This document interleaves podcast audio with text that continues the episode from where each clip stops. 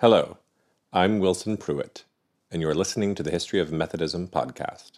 You can support us online at patreon.com/historyofmethodism. Today's episode, a not-so-commonplace book.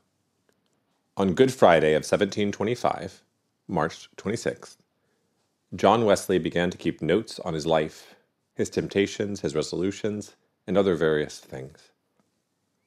His father and grandfather had kept similar books, often called, at that time, commonplace books.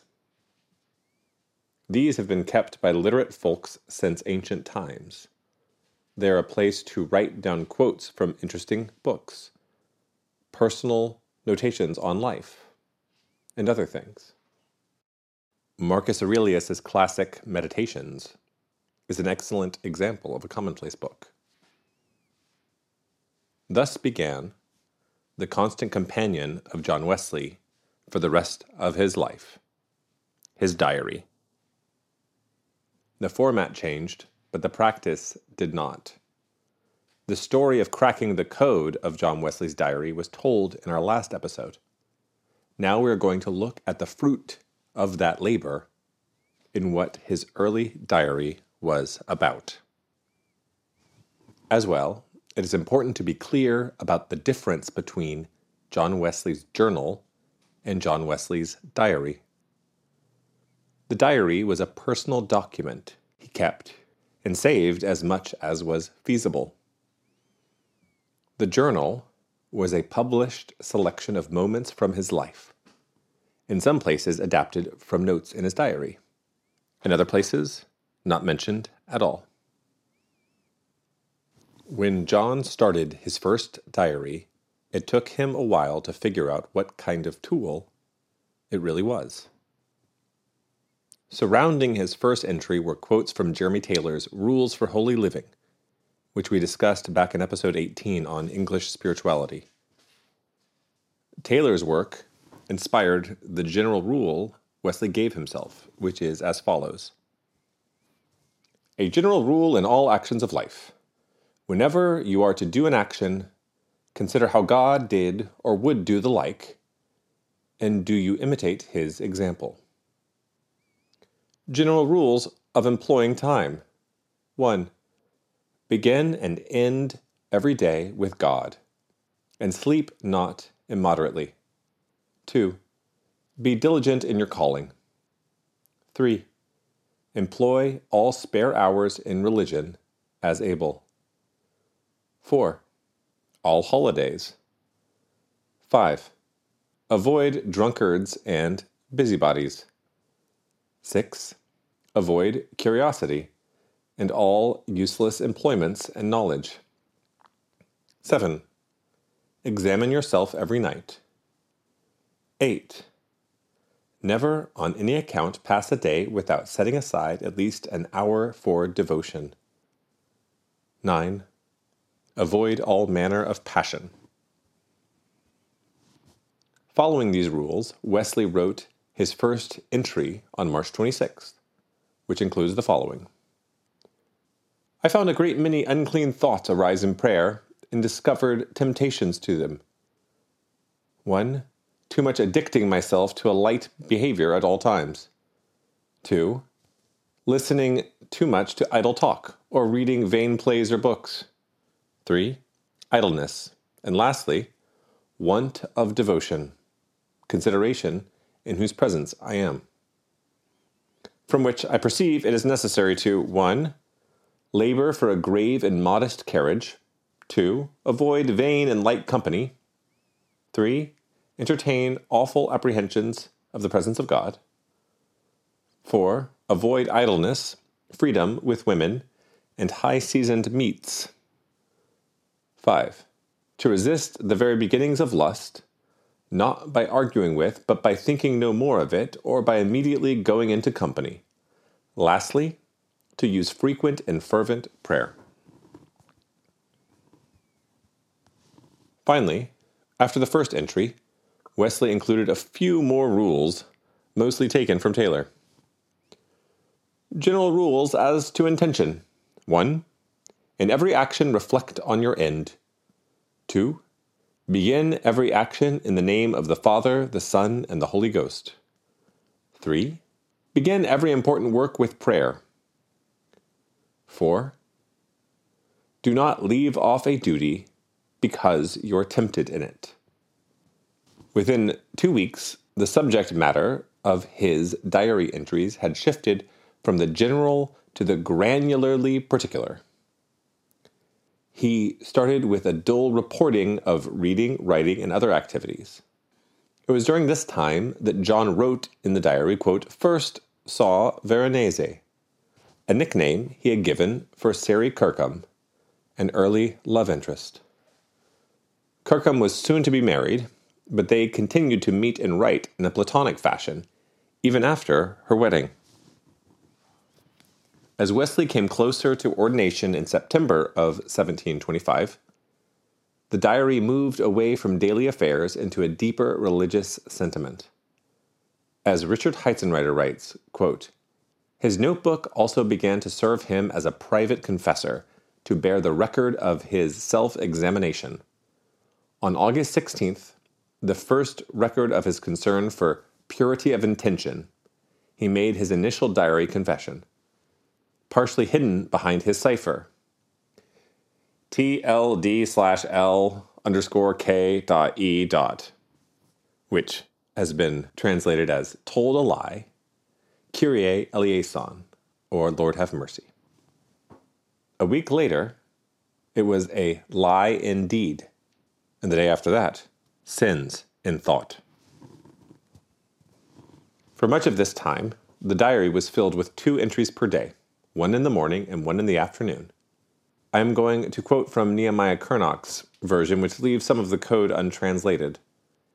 If you remember from the last episode, Curnock was the editor, 100 years ago, who wrote that some of the code had come to him in a dream.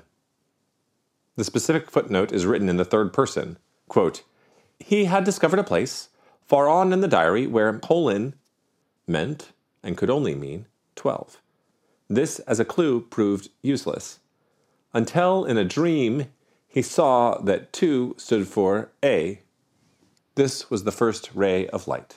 Here are some entries from September of 1725 to give you an idea of his style around the time of his ordination. Friday, breakfast with Mr. Sherman.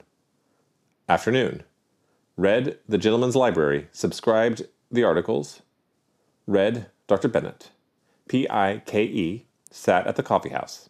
Idle talk. Saturday, read Mr. Russell's sermon, Dr. Bennett. P.I.K.E.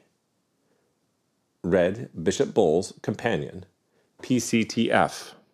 Afternoon, Saturday, I.N.D.E.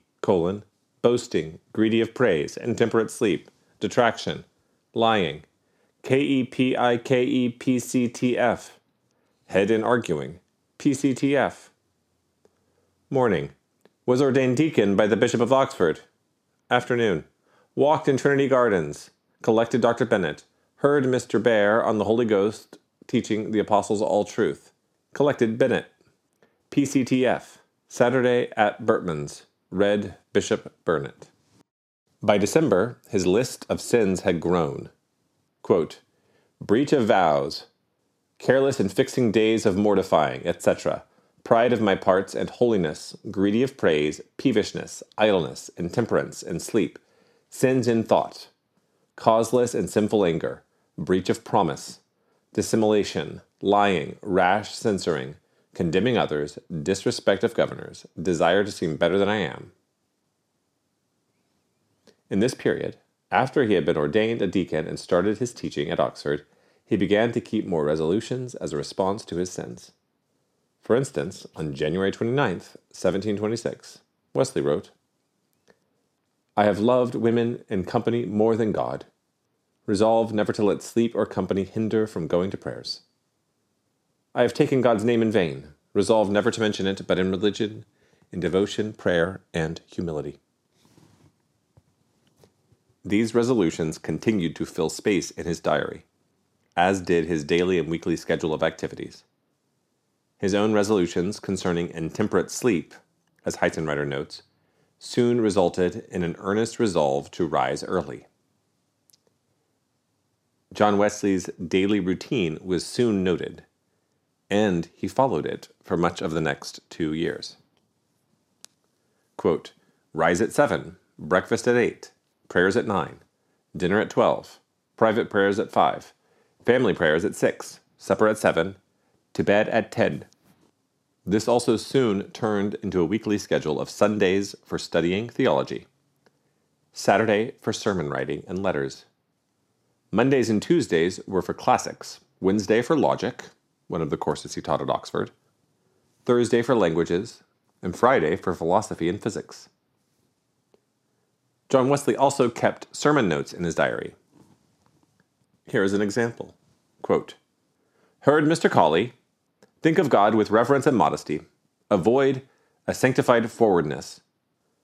Let your thoughts of him be mixed, compounded of all his attributes, and not unfruitful. But imitate him in truth, love, and holiness, and consider him under the characters he assumes himself, as a good shepherd, a friend, etc. During this time, Wesley was teaching logic and philosophy at Lincoln College, Oxford. He also wrote around 20 sermons and preached over 30 times, and attended over 50 worship services. Every month, he would give himself a monthly review. At this young age, John focused mostly on his studies and the works that he had read. Curnock notes a number of examples. Quote, in these, Latin and Greek classics or Hebrew take precedence. French or English literature follows. Theology, church history, and works of devotion are included under the head of religion. And so in the 6 months following ordination, John Wesley read Drake and Leclerc's Physics, Burnet on the Reformation, Dennis against the Pope, Salmon's Review, Wellstead's Poems, Lee against Locke, Hicks on Schism, The Great Atlas, Dr. Haley on Magnetism and Gravity, Ditton on Matters Thinking, The Souls of Brutes, Watts, Kell's Principia, Cowley, Locke, Norris, Shane on Fevers, Ezra in Hebrew, Horace's Odes, Horace's Epodes and Satires, The Life of Whiteways, Horace de Arte Poetica and Epistles, St. Matthew, part of the 15th chapter of Proverbs, which he translated into Latin verse, Virgil's Eclogues, Logic, Virgil's Georgics, St. Mark, St. Luke, the Aeneid, Life of Plutarch, Epictetus, the Acts, the Iliad, Romans, Xenophon, Colossians and Thessalonians, Proverbs and Ecclesiastes, Cornelius Nepos, Jackson Cowley and Watt, on the case of subscribing, Prior and Berkeley, Satires of Juvenal, Vertot's Revolutions of Rome, Synge on Toleration, Clarendon, Milton, Rapin on Eloquence, Ephesians, and 12 Odes of Anacreon. There were also plays he read and attended, as well as his letters. Each letter he received or wrote was endorsed, dated, and in many instances entered into the diary. What we are missing from the historical record are the letters Wesley wrote and received from Sarah Kirkham, or Veronese. Curnock goes so far as to say that the discovery of these letters would give us a spiritual autobiography of John Wesley.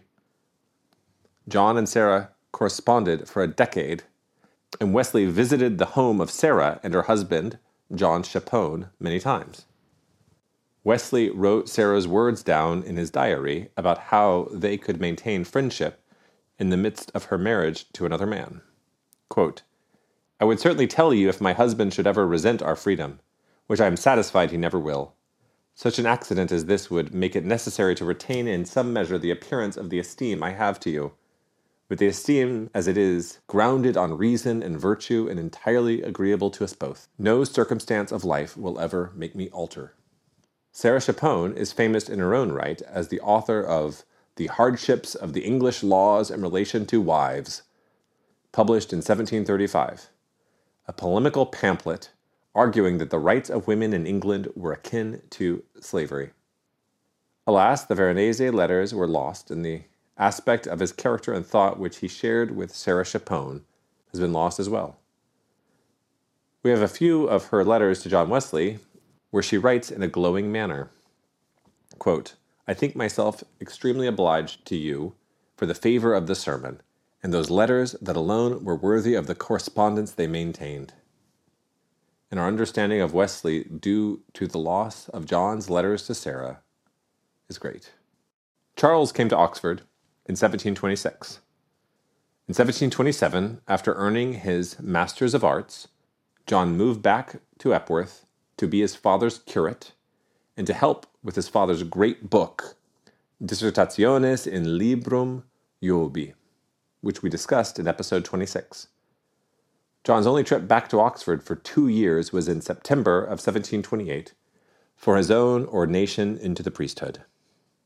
The diary of this time is lost, but there is a distinct change in character taking place.